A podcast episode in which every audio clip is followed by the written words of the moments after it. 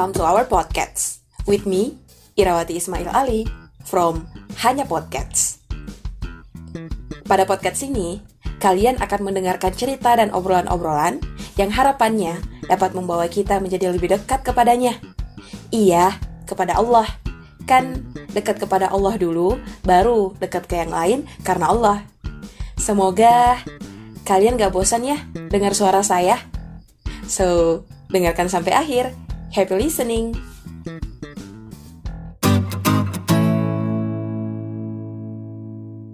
Oke, Assalamualaikum warahmatullahi wabarakatuh. Kembali lagi bersama saya, Ira, dari Hanya Podcast. So, teman-teman listener, hari ini uh, hanya podcast sudah kedatangan dua sosok yang sangat luar biasa, pasangan istri, eh, suami istri muda yang masya Allah ya. Hari ini kita akan membahas banyak hal. Mungkin baiknya saya perkenalkan dulu nih, kira-kira teman ngobrol hanya podcast pada kesempatan kali ini siapa sih? Oke, nama beliau itu adalah Muhammad Jabal Nur dan Dina Syahida Amani. Saya kenal Jabal ini karena memang kita satu kampus ya di Unhas, tapi beliau di Fakultas Fisip. Cuman uh, kita pernah satu organisasi, satu angkatan juga. Jadi uh, mengenal beliau dan beliau ini sangat kontributif sekali naknya Hokage kampus listener. Nah, Uhti Dina ini uh, sejujurnya saya baru kenal pada kesempatan kali ini yang masya Allah banget ya, beliau bersedia untuk diundang ke hanya podcast. Beliau saat ini uh, banyak beraktivitas uh, di rumah. Kemudian saat ini beliau sedang nulis sebuah buku. Kita doakan ya teman-teman listener supaya bukunya cepat selesai, kemudian bisa diundang kembali ke hanya podcast buat sharing tentang bukunya. Nah, kalau Pak Jabal ini, beliau saat ini sedang aktif sekali di sebuah lembaga yang tentunya masyarakat lah ya. Nanti kita tanya-tanya langsung lah ke orangnya beliau aktivitasnya apa aja sih. So, uh, selamat datang kepada Pak Jabal dan Kak Dina di Hanya Podcast.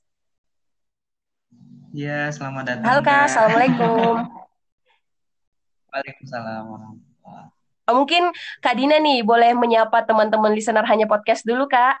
Assalamualaikum. Waalaikumsalam warahmatullah. Dari Pak Jabal nih, sapa dong teman-teman hanya podcast. Nah, halo teman-teman, ini panggilannya apa? Oh, listener aja sih. Iya. yeah. saya saya banyak beraktivitas di YouTube jadi oh, guys ya oh nggak mau nggak masalah manggil halo guys nggak salah bebas bebas oke okay, halo teman-teman listeners podcast Uh, ya, selamat datang di podcast hanya podcastnya Kak Ira. Semoga apa yang kita lakukan sebentar beberapa jam, nggak sampai jam mungkin ya, bisa memberikan manfaat yang sangat luar biasa kepada teman-teman listener, insya Allah.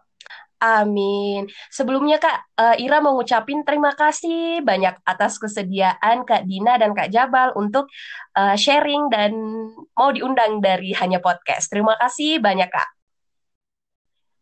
Iya, sama-sama. Nah, uh, menarik nih Kak. Hari ini mungkin kita akan membahas sesuatu hal yang uh, menurut Ira ya, dan menurut beberapa teman-teman Ira banyak terjadi miskonsepsi di dalamnya. Nah, saat ini kan sedang viral tuh di media sosial, uh, uwu, keuuan duniawi, ya, keuuan duniawi. Dan beberapa banyak public figure yang sudah melewati fase-fase ini dan alhamdulillah sih juga bisa sebagai uh, dakwah ya Kak Jabal Uh, pada tahu kan Kak apa itu uwu? Mungkin ini yang pertama ya. kayaknya kayaknya beliau yang lebih tahu yang di samping. mungkin Kak Dina nih, mungkin kayak kalau stalking di media sosial atau scrolling scrolling itu kan banyak banget tuh ya muncul uh, fase uwu gitu. Gimana menurut Kak Dina tuh? Gak tahu ya itu uwu kayaknya bahasa sekarang ya. Iya bener banget, bener banget itu bahasa sekarang kak. Dan itu ternyata singkatan dari sebuah istilah unhappy without you. Oh, itu berarti oh. itu singkatannya UWU, unhappy without you. Oke, okay, nah hari ini kita akan membahas tentang uh, ta'aruf.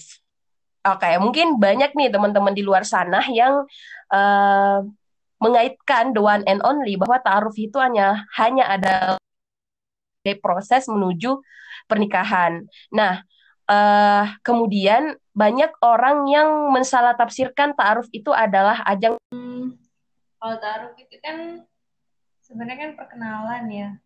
Ya tapi itu ta'aruf itu kan dia uh, kayak kalau secara general kan dia perkenalan.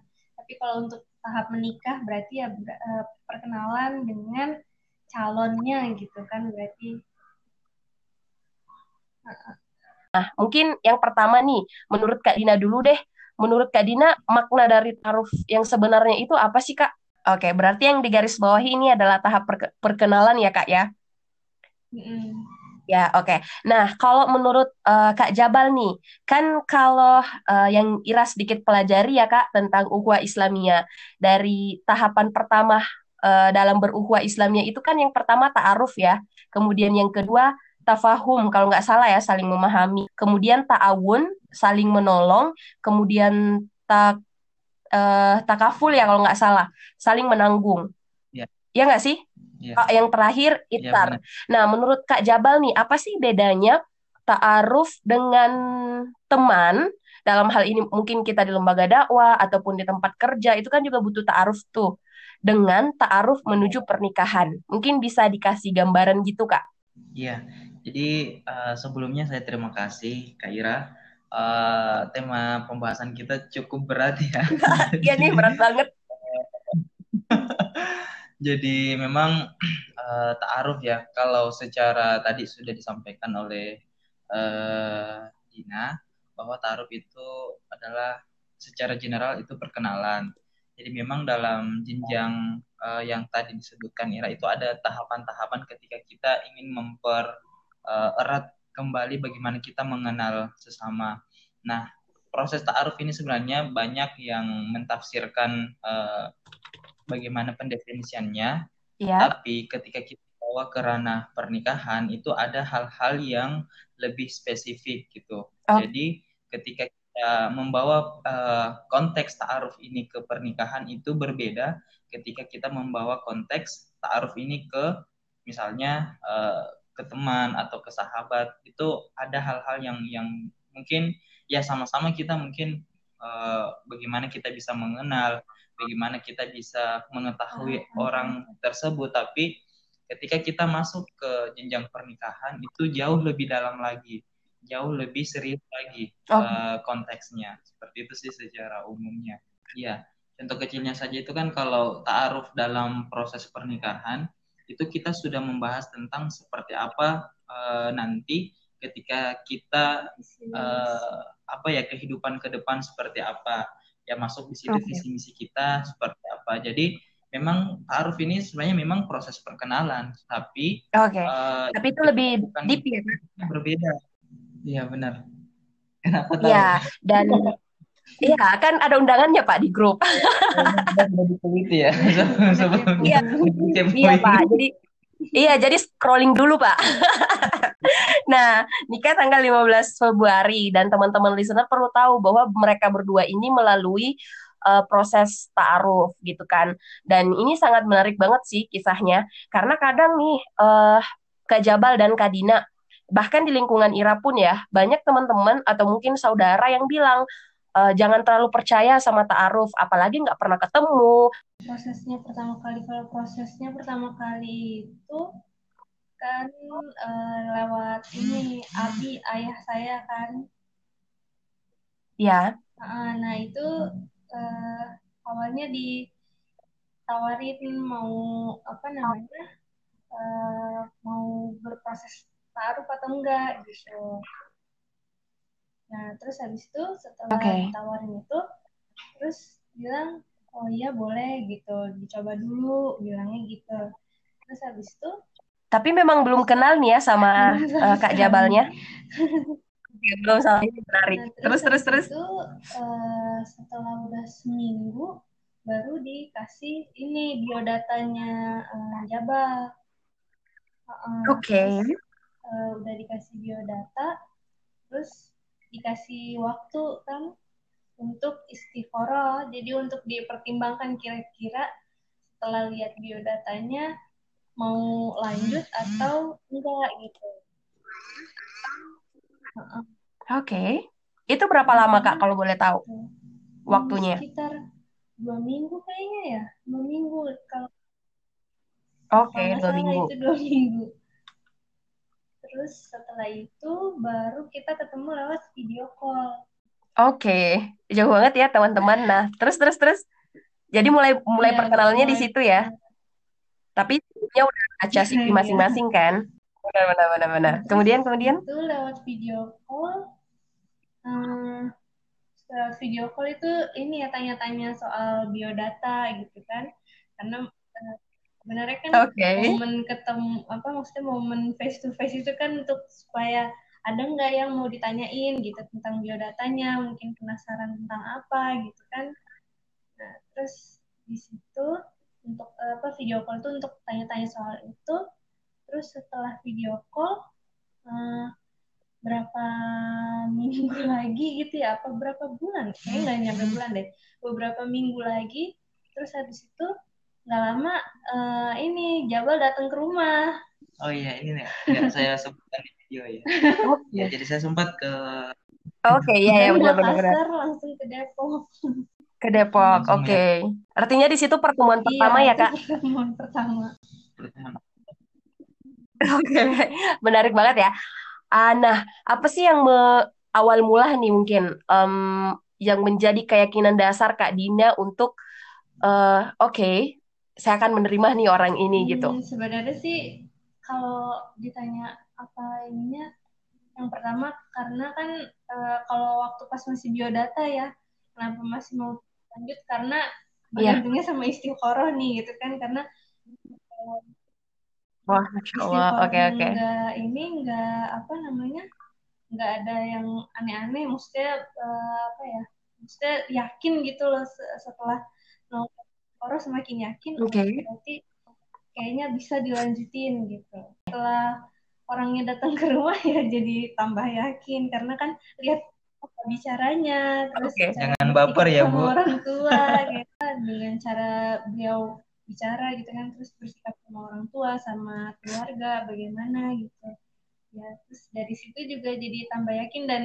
respon dari keluarga juga positif terus jadi kayak oh ya kayaknya eh, apa namanya nggak ada yang bermasalah nih sama orang ini kalau dilanjutin gitu Ya, menarik sih luar biasa banget. Nah, kalau mungkin dari perspektif eh, Kak Jabal nih, awal mula terbang ke Depok itu Wah, ceritanya gimana, Pak? sekali. Jadi saya kayaknya aja ya karena Wah, banyak Kak ya. Ira ini kita cukup ini ya sering komunikasi juga jadi sudah mengalir. Iya, benar. Jadi uh, memang uh, kalau saya kenapa memilih uh, langsung memilih beliau ini sebagai pendamping hidup Insya Allah selamanya uh, itu Amin. karena memang sebenarnya ini juga saya tidak tahu kenapa sudah sampai di proses ini. Saya juga kaget gitu karena uh, prosesnya itu cepat sekali. Jadi prinsip saya emang waktu itu di akhir tahun 2019 ya, memang saya sudah meniatkan diri untuk uh, bagaimana menyempurnakan separuh agama. Jadi apa yang terjadi oke. yang uh, cocok dan sesuai di hati ya saya jalani gitu. Dan waktu itu memang saya uh, apa ya beberapa kali berusaha dan uh, tiba-tiba ada satu momen ya ini sudah saya sampaikan juga di uh, apa videonya ada satu momen di waktu itu ketika saya sudah waktu itu memang sering berdoa sering sholat ya untuk di, segera dipertemukan yang terbaik nah tiba-tiba waktu mengikuti salah satu kegiatan saya langsung ditanya gitu sama salah satu teman jadi salah satu teman uh, jadi sebelumnya saya kan waktu itu hadir di acara tersebut uh, hanya datang saja. Nah, tiba-tiba waktu itu Oke. tidak ada yang mengaji waktu itu, tidak ada yang mengaji dan entah kenapa uh, karena mungkin uh, MC-nya kenal saya uh, yang ya aktif juga di saat itu masih ini ya masih menghafal uh, MC-nya langsung menyebut nama saya untuk mengaji saat pembukaan. Nah, setelah mengaji itu tiba-tiba saya langsung ditanya ditanya sama teman bilang e, bal tidak untuk Oke. eh, apa ya dia langsung belak belakan gitu mau tidak menikah wah ini apa ini maksudnya jadi oke oke oke oke ini kayak langsung ditembak gitu ya Oh, ya. nikah enggak? Oke, okay, saya biasa-biasa okay. saja, tapi memang saya sudah jauh-jauh hari. Di tahun 2019 itu memang sudah okay. istilahnya sudah apa ya menguatkan ikat pinggang gitu. Itu, itu langsung okay. ditanya gitu, mau tidak ini? Saya dengan polosnya saya mau sih kak rencana memang ada gitu.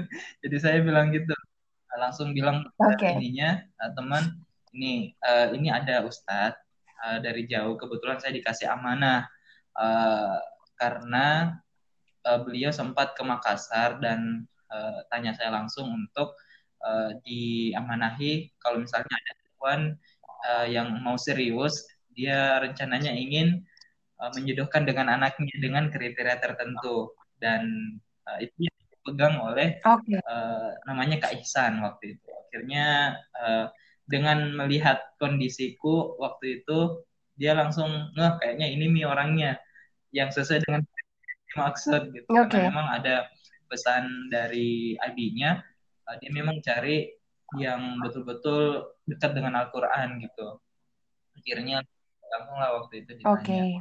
uh, saya juga dengan polosnya iya kak uh, bisa kayak gitu saya terima-terima aja jadi prinsip saya waktu itu saya jalan saja apa pun yang terjadi uh, selama tidak ada rintangan yang uh, menghadang uh, saya prinsip saya itu itu mi jodohnya gitu. Saya juga mau menyampaikan bahwa sebelum-sebelumnya saya juga sudah uh, berusaha uh, ya karena memang uh, karena kan Dina ini orang yang jauh ya saya tidak kenal dan ada beberapa juga uh, tentunya ya, betul. ya pasti orang di sekitar kita yang pasti bisa lah ketika kita mungkin uh, mau dan dia juga mau bisa. Tapi ketika su kita sudah perjuangkan dan uh, istilahnya tidak ada jalan ya kita iya. juga tidak bisa berbuat apa-apa gitu. Dan di situlah saya berpikir bahwa uh, kita jalan saja kalau misalnya ada jalan uh, kita jalani saja kalau memang bukan jodoh ya akan akan stuck pada waktunya. Dan entah kenapa di proses ini ya saya juga tidak tahu kayak jalan saja gitu kayak jalan tol lurus lurus lurus saja untuk sholat istihara juga uh, ya yakin dan tidak ada masalah sama sekali. Apalagi setelah melihat uh, eh, CV-nya ya, saya juga kaget waktu itu tampak kaget. Ternyata ada kesamaan, banyak kesamaan tentang ya jadi uh, ya saya makin ini uh, jalan dan akhirnya meyakinkan diri langsung ah. ke Depok waktu itu karena saya juga oh, luar biasa sekali kalau tidak ketemu langsung luar biasa banget, luar biasa banget sih kisahnya. Jadi uh, ini adalah the power of istikharah ya.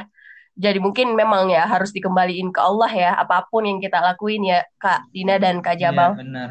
Kita memang harus kembalikan ke yang di atas kepada Allah Subhanahu wa taala karena uh, yang namanya jodoh meskipun kita mungkin sudah berusaha mati-matian uh, meskipun kita Betul. mau banget dengan orang ini, mau banget dengan yang bersangkutan tapi kalau misalnya Allah tidak memberikan jalan tidak mengizinkan bagaimanapun uh, maunya kita pasti akan ada saja jalan yang diberikan untuk kita tidak bisa sampai ke situ tapi kalau misalnya kita betul banget uh, sih tapi kalau misalnya banget. ini jodoh kita meskipun kita ya kayak tidak mau banget kita kayak uh, ya biasa-biasa aja santai-santai aja tapi itu jodoh akan dibukakan jalan. Betul betul banget sih. Ira juga pernah dapat nasihat sih. Katanya kalau jodoh itu mudah, jalannya pasti mudah. Nggak nggak akan nggak akan apa ya, nggak akan seribut yang kita pikirin. Tapi mudah aja, ada aja jalannya kayak gitu. Nah, mungkin sebelum lanjut ke pertanyaan berikutnya, saya mau ya sedikit nanya. Mungkin kalau bisa di-sharing silakan. Kalau misal nggak bisa juga ya nggak apa-apa. Saya mau nanya nih, mungkin dari Kak Dina dulu. Ini Eh, pengalaman taruh pertama kemudian langsung klop atau gimana kak? Wah, sebenarnya apa yang penting kan gak sebut nama orangnya ya. gitu. nggak nggak perlu sebut nama. ini sebenarnya bukan yang pertama, bukan yang pertama. Jadi sebut Oke, okay, berarti yang mau yang mau Ira garis bawahin sih uh, pernah gagal gitu dalam ta'aruf ya kan? Karena pernah nih Ira buka uh, eh, Q&A dan nanya soal ta'aruf dan ternyata banyak teman-teman yang eh, nggak percaya sama taaruf karena pernah gagal mungkin. Hmm. Jadi ya, jadi mungkin nanti bisa diberi motivasi lah buat teman-teman yang mungkin pernah eh, merasakan kegagalan dalam proses menuju Bahtera. Asik. Kalau Kak Jabal nih, pernah ini yang pertama apa gimana, Pak? Ya, kalau saya sudah beberapa kali, Bu. Ya, berarti juga pernah gagal. Nah, Ya, jadi pertanyaan selanjutnya nih. ya kan sebelum-sebelumnya saya sudah ini, memang di 2019 itu tahun lalu, saya memang sudah menguatkan diri dan beberapa kali berjuang, tanda kutip ya. Berjuang dan menemukan Oke. jalan buntu. Menemukan jalan buntu akhirnya waktu itu ya ya sambil berjuang Menemukan jalan buntu ya. Oke, oke, oke. sambil berusaha, nah akhirnya datanglah eh, Kak Ihsan ini sebagai perantara. Jadi Oke, luar biasa. Mungkin Kak Dina sama Kak, Kak Jabal bisa say thanks ke Kak yang mempertemukan, Kak- bukan dia yang mempertemukan ya, sebagai jalan ditunjuk oleh Allah untuk mempertemukan kalian berdua. Gitu, podcast ini barangkali. Oh Oke, iya Kak, saya juga mau sesuatu kalau misalnya masih ada waktu.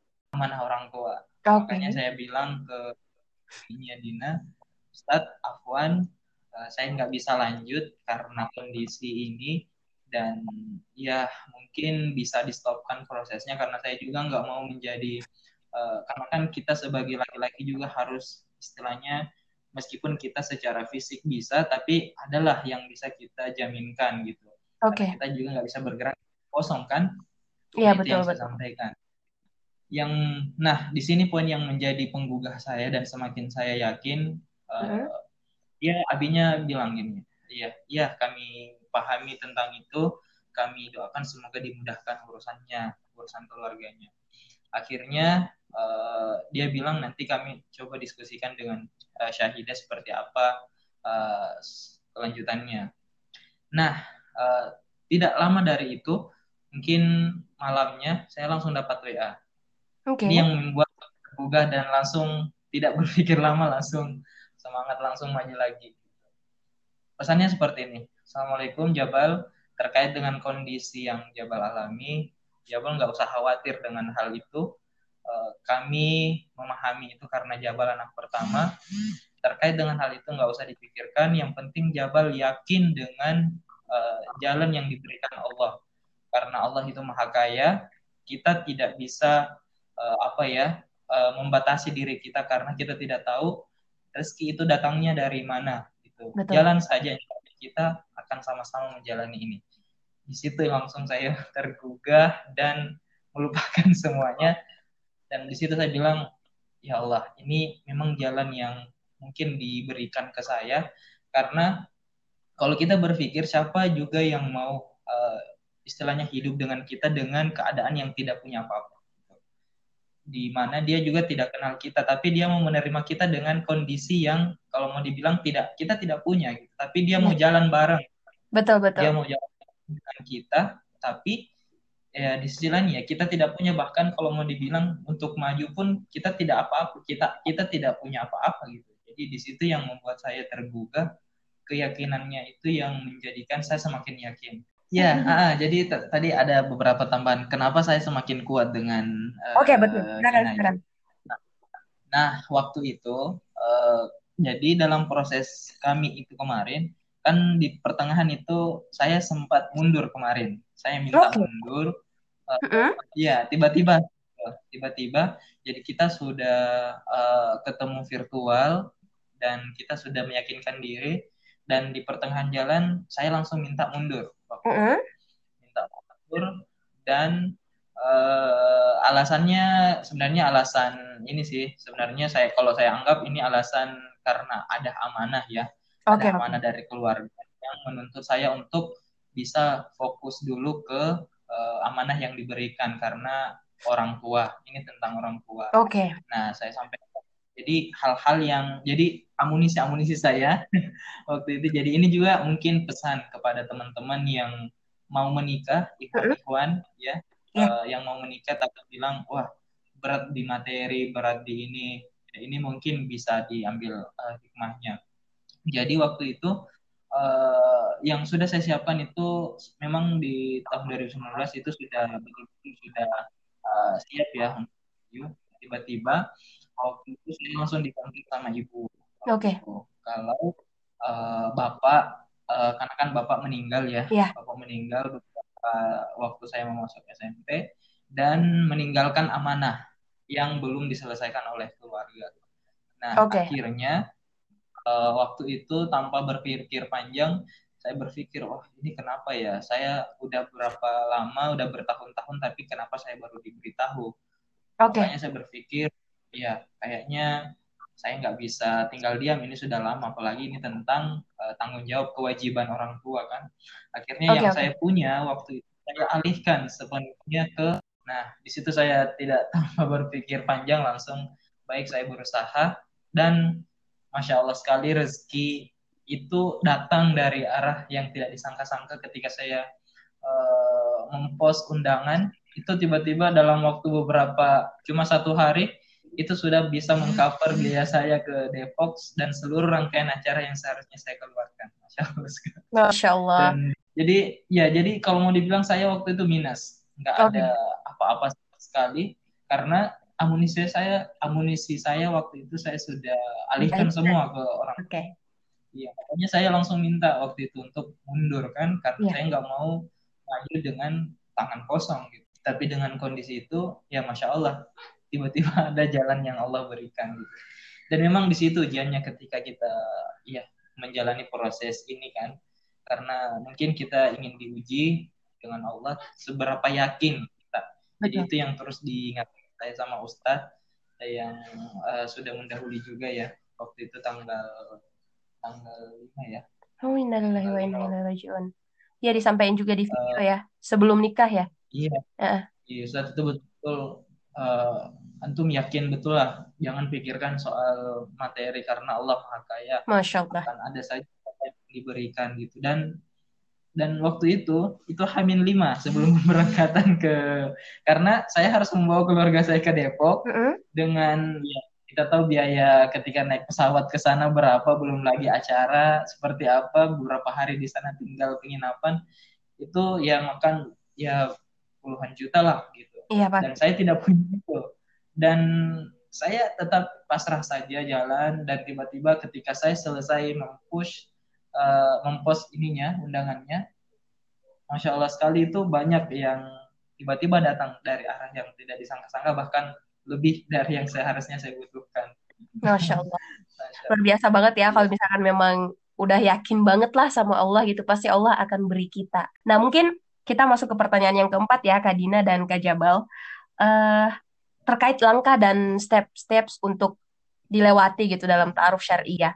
Karena kan kadang nih eh, orang-orang mungkin ada beberapa orang-orang yang memahami bahwa eh, boleh dong ta'aruf itu kita jalan berduaan, boleh dong kita ta'aruf itu chattingan berduaan.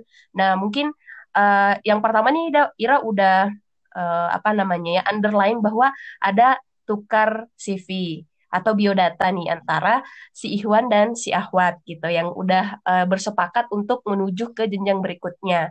Nah, mungkin Kak Dina nih, eh, apa sih Kak langkah-langkah gitu dari step A, B, C, D, E hingga akhirnya ke hitbah yang mungkin eh, perlu diketahui ag- oleh eh, teman-teman listener agar eh, kita misal ber- am- ada yang menjalani ta'aruf dan tetap tujuannya kan kita men- me- ingin memperoleh ridho dari Allah kan Kak. Mungkin Kak Dina bisa memberikan gambaran gitu, stepnya itu seperti ini, seperti ini, seperti ini yang seharusnya ya. Kalau ini ya taruh syari ya, Iya betul. karena kan ini eh, ini ya sambil ngomongin isu kekinian, Bener-bener. mm. kan yang itu ada public figure yang juga katanya menikah dengan cara taruh, Ya. kan? Tapi eh, terus kemudian menuai kontroversi Iya. dari net- netizen sekalian gitu kan ya mungkin karena bisa jadi eh, pada step taarufnya itu eh, nggak sesuai Ya. gitu. maksudnya eh, apa namanya ya taaruf taaruf tapi mungkin tidak sesuai nggak apa nggak syar'i Iya benar-benar. Heeh, jadi kalau yang syar'i itu biasanya kita kan eh, harus ada perantara karena eh, antara yang mau eh, apa namanya misalnya jabal gitu kan antara jabal yang mau menikah dengan yang mau dinikahkan si ahwatnya itu itu berarti si perempuannya itu itu harus ada perantara gitu jadi nggak Oke. bisa langsung jabal ngomong sama perempuannya saya mau nikah sama kamu nggak bisa langsung begitu Iya, gitu benar. kan. Kayak saya mau nikahin kamu nih. Misal nge-WA atau nge-DM kan. Iya. Oke, lanjut lanjut. gitu eh, itu malah jadi nggak syar'i karena kan Oke. kalau lewat chat kayak gitu ya itu bisa dihitung berholwat ya berarti kan Betul. Nah, eh, terus yang pertama kan itu harus ada perantaranya. Terus kemudian ya itu lewat eh, perkenalan pertamanya kan lewat biodata, gitu kan? Iya, Bertukar biodata. gitu. Terus tukar biodatanya juga lewat perantara. antara. Eh, jadi nanti yang menyambungkan itu perantara dengan perantara, jadi perantara yang laki-laki dengan perantara yang perempuan gitu. Pokoknya sampai waktu yang ditentukan boleh eh, bicara langsung berhadap-hadapan, baru itu boleh bicara gitu. Selama itu belum ini belum diperbolehkan ya berarti masih tetap lewat perantara. Oke. Tapi kita waktu itu setelah udah eh, apa namanya jabal ke ini udah jabal ke rumah aja tetap komunikasinya lewat perantara Oke. sampai Oke. kemudian baru setelah udah eh, mau dekat ini dekat acara akadnya sama walimah itu baru kita mulai eh, komunikasi lewat eh, WhatsApp terus Oke. habis itu mulai telepon kan dan komunikasi lewat chat WhatsApp dan telepon itu hanya untuk hal-hal yang urgent untuk hal-hal yang eh, penting gitu Oke. jadi kayak eh, apa untuk ngomongin teknis nanti acaranya seperti apa kayak gitu terus eh, terkait juga dengan mahar dan lain-lain gitu Oke. jadi selama sebelum diperbolehkan tetap lewat perantara Berarti yang perlu digarisbawahi di sini adalah ta'aruf itu harus ada perantara ya, teman-teman listener. Nggak boleh tuh ujuk-ujuk datang eh, nge-DM, WhatsApp, telepon gitu. Kalau kalau ini mungkin yang bisa sama nih yang bisa dilakuin sama yang dilakuin sama eh, Kak Jabal, datang ke orang tuanya langsung atau atau apa lagi nih Kak? Iya, paling penting sih sebenarnya kita eh, perantaranya itu meskipun bukan ustadz, tapi eh, perantara kita paham tentang mekanisme ta'aruf Oke, karena ya karena jangan sampai eh, ada hal-hal yang karena kan proses ta'aruf ini ada batasan-batasan tertentu betul betul. yang betul-betul dijaga karena eh, karena jangan sampai karena kan ini menyangkut tentang privasi sebenarnya Betul betul privasi Ikhwan dan ini betul-betul harus eh, apa ya eh, kita harus juga merasa aman dan yang kita tempati untuk menjadi perantara itu bisa dipercaya dan dia paham tentang oh seperti ini seharusnya dia Mekanismenya ya. Oke. Ya. Luar biasa. Nah, kan Kak, di awal kan eh, Kak Jabal sudah sempat mention nih kalau ta'aruf dalam eh, perkenalan umum ke teman-teman mungkin eh, di tempat kerja ataupun di mana memiliki perbedaan dengan eh, ta'aruf atau perkenalan ketika memang punya niat untuk menikah. Nah, kita masuk ke pertanyaan berikutnya nih Kak. Eh, apa sih hal-hal atau batasan-batasan gitu yang perlu kita perhatikan supaya nilai-nilai ta'aruf itu tetap sesuai dengan koridor-koridor eh, syariah. Tadi eh, Kak Dina udah menyebutin bahwa harus ada perantara, kemudian ditambahkan oleh Kak Jabal yang mengerti tentang mekanisme eh, ta'aruf dan bisa mem- bisa membuat kita merasa aman gitu dengan privasi atau hal-hal yang nggak boleh dilakuin nih, ini belum boleh dilakuin pada saat masa masa-masa eh, ta'arufan Kak. sebenarnya yang paling mendasar eh, Mm-mm. yang paling membedakan ya ta'aruf eh, pernikahan dengan ta'aruf eh, pertemanan itu ada di pembahasan yang eh, bisa mem- memicu apa ya istilahnya kalau orang bilang bisa baper gitu Oke. itu tentang perasaan iya jadi di situ sudah membahas tentang perasaan suka dan tidak suka eh, bagaimana visi misi eh, ketika kita bersama. Nah itu yang eh, sebenarnya ya- yang menjadi perbedaan mendasar gitu. Karena kan kalau ta'aruf cuma teman biasa ya paling kita perkenalan biasa saja. Eh, seperti apa dia aktivitas kesehariannya seperti apa eh, di mana biasanya dia eh, beraktivitas keluarganya seperti apa. Cukup sampai di situ saja. Oke. nah kalau kita ap- apalagi kalau misalnya eh, ke lawan jenis ya Yes. ke lawan jenis pun tidak bisa sampai uh, okelah mungkin ketika mungkin dia uh, teman mungkin sering sama-sama mungkin bisa saja sampai ke situ tapi tidak bisa sampai uh, sebenarnya terlalu dalam gitu yes. Karena ini rawan terjadi yang tadi bilang baper-baperan gitu. Betul betul betul. Uh, kita juga tidak tahu di mana setan bisa masukkan makanya di sinilah pentingnya perantara sebenarnya karena uh, perantara ini bisa menjadi pembatas. Oke. Okay. Uh, sekaligus uh, istilahnya warning ketika ada uh, kelebihan apa ya istilahnya uh, berlebihan dalam proses komunikasi. Jadi uh, uh, apa perantara ini yang bisa menjadi kontrolnya. Gitu. Oke, okay, siap. Nah, mungkin lewat Kak Dina dulu ya. Uh, Kak sebagai Ahwat nih sebagai perempuan, mungkin ini juga bisa jadi informasi buat teman-teman listener di luar sana, khususnya yang uh, uhti-uhti ya. Apa sih Kak yang perlu disiapkan gitu secara dasar, yang perlu disiapkan ketika kita akan menerima. Misal nih ada Ikhwan, uh, yang apa namanya ya, yang punya niat gitu. Apa sih Kak yang harus kita siapin secara mendasar untuk oke, okay, uh, I will try untuk memulai proses ini gitu. Mungkin ada kesan apa ya, ada tips gitu dari Kak Dina? Menurut menurut saya ya, yang harus dipersiapkan uh, sebagai seorang awat ya, yang pasti kan uh, ketika orang mau taruh itu pasti ditanya dulu kan mau atau enggak gitu kan ya. untuk uh, apa namanya uh, ikut dalam proses taruh ini gitu kan Nah, kalau semisal dia nggak mau ya berarti dia belum siap gitu kan. Tapi kalau semisal mau berarti dia sudah siap gitu. Dan uh, apa namanya? Yang disiapkan ya pasti ya itu tadi kan pertama ya kita harus tahu dulu bagaimana mekanisme taaruf yang syari ini gitu okay. kan.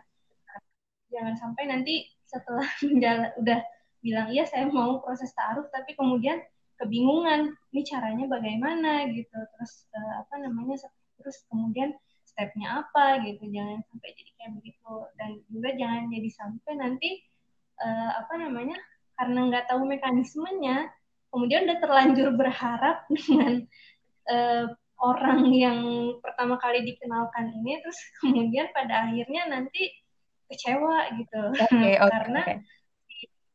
ini uh, ternyata nggak begitu apa maksudnya ya kemudian nanti mungkin yang ikhwannya mundur atau bagaimana atau ada terjadi hal apa gitu terus dia terlanjur kecewa karena dia nggak tahu mekanisme ini ter, uh, berjalannya bagaimana gitu atau kemudian ya baper duluan gitu. Oke oke oke. Kan banyak terjadi nih.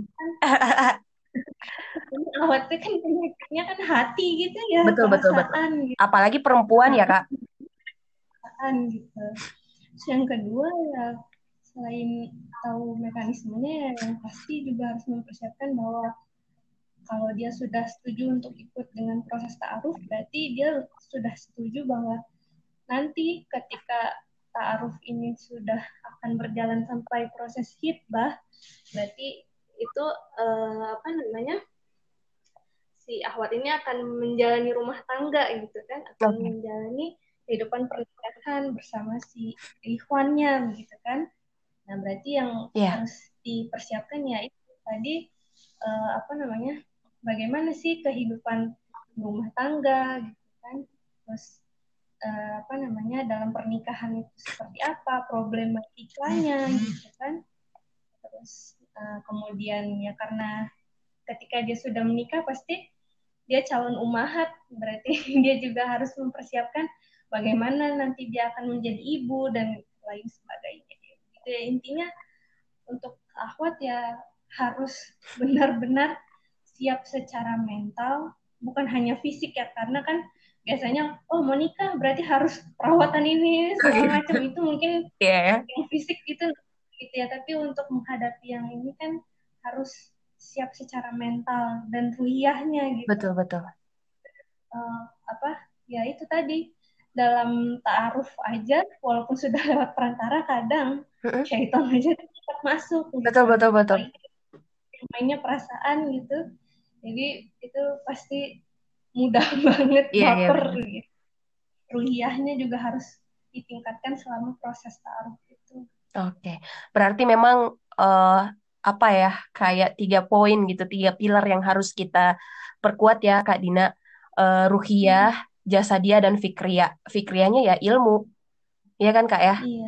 Nah, bener banget. Nah, teman-teman listener, ini teman-teman bisa menjadikan salah satu referensi nih. Kita tadi udah ngebahas tuh gimana sih langkah-langkah taruf syariah.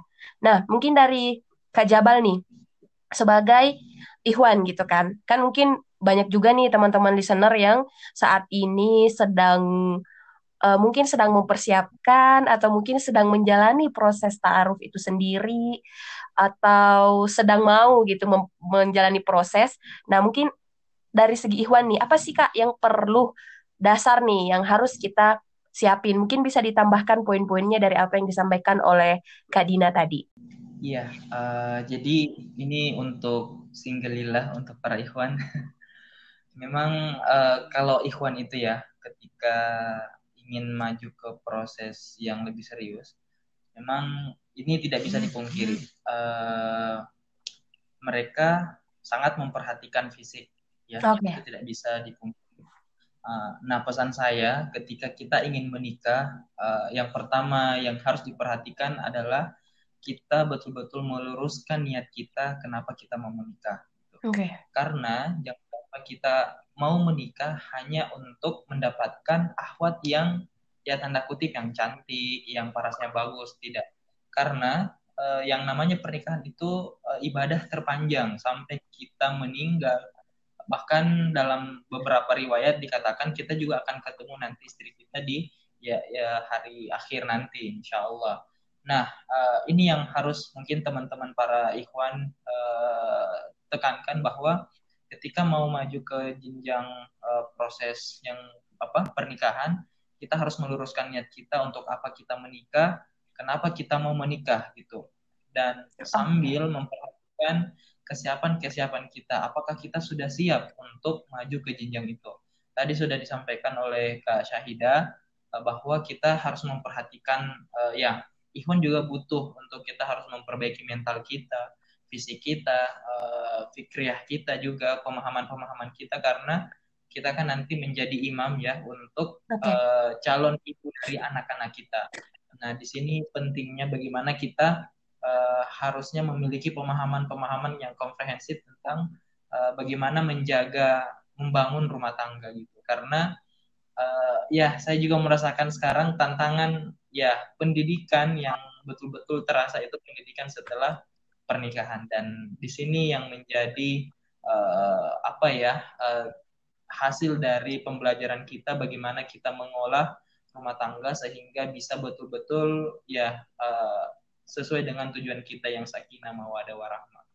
Jadi kalau saya itu sih kak uh, Kak Ira harus diperhatikan kita harus betul-betul meluruskan niat kita, perhatikan yang dikatakan dalam hadis ya, yeah. yang empat poin kita tetap memperhatikan agama, uh, kita memperhatikan ya tetap juga memperhatikan uh, fisiknya, kita juga memperhatikan keluarganya, uh, keluarganya arahnya seperti apa dan juga kita memperhatikan uh, hartanya juga nggak apa-apa ya juga bisa tapi yang menjadi pembungkus dari ketiga ini adalah agamanya. Agama. Jadi, yang paling kita, penting itu ya kak. Iya benar. Jadi jangan kita melihat fisiknya si Ahwat ini tidak terlalu tidak tidak mau lagi maju. Jadi sudah disodorkan eh, proposal ditawarkan sama Ustadz karena fisiknya mungkin tidak serak, tidak mau lagi maju. Padahal ini soleha sekali. Iya, Jadi iya. yang paling sebenarnya itu agamanya yang uh, yang dimiliki oleh calon okay.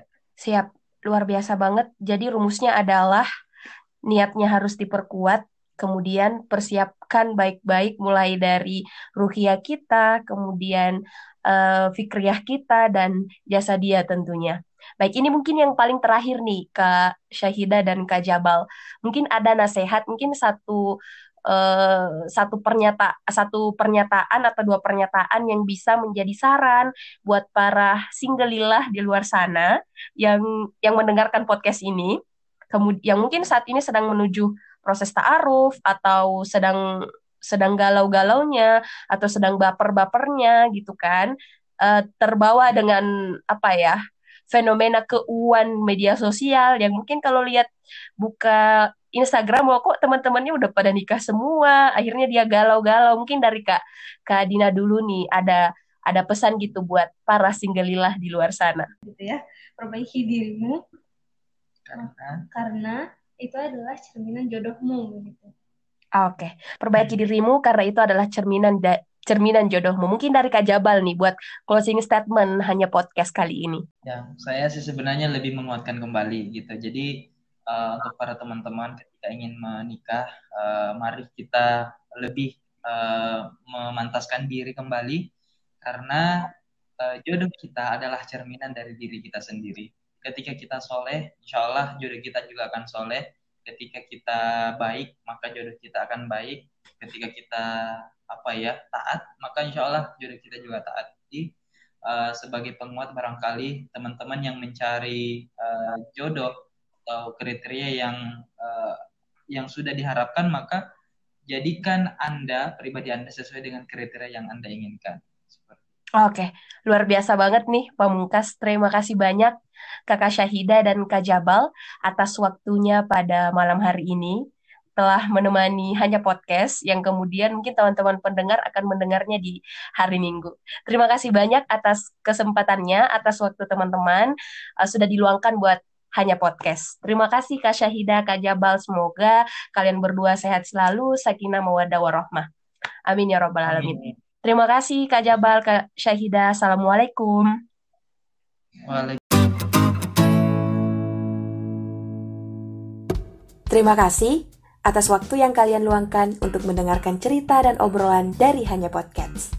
Semoga cerita dan obrolan yang didengarkan dari setiap episode Hanya Podcast dapat membawa kita lebih dekat kepada Allah, sesuai harapan kita sedari awal. Oh ya, supaya kalian gak ketinggalan informasi soal Hanya Podcast, yuk follow Instagramnya ya, at Hanya Podcast. Jika menurut teman-teman episode dari Hanya Podcast bisa memberikan manfaat, bantu support ya dengan cara share ke teman-teman kalian. Sampai jumpa di episode berikutnya. Episode baru dari Hanya Podcast akan kembali mengudara di setiap Selasa, Jumat, dan Minggu. So stay tune, sampai bertemu via suara.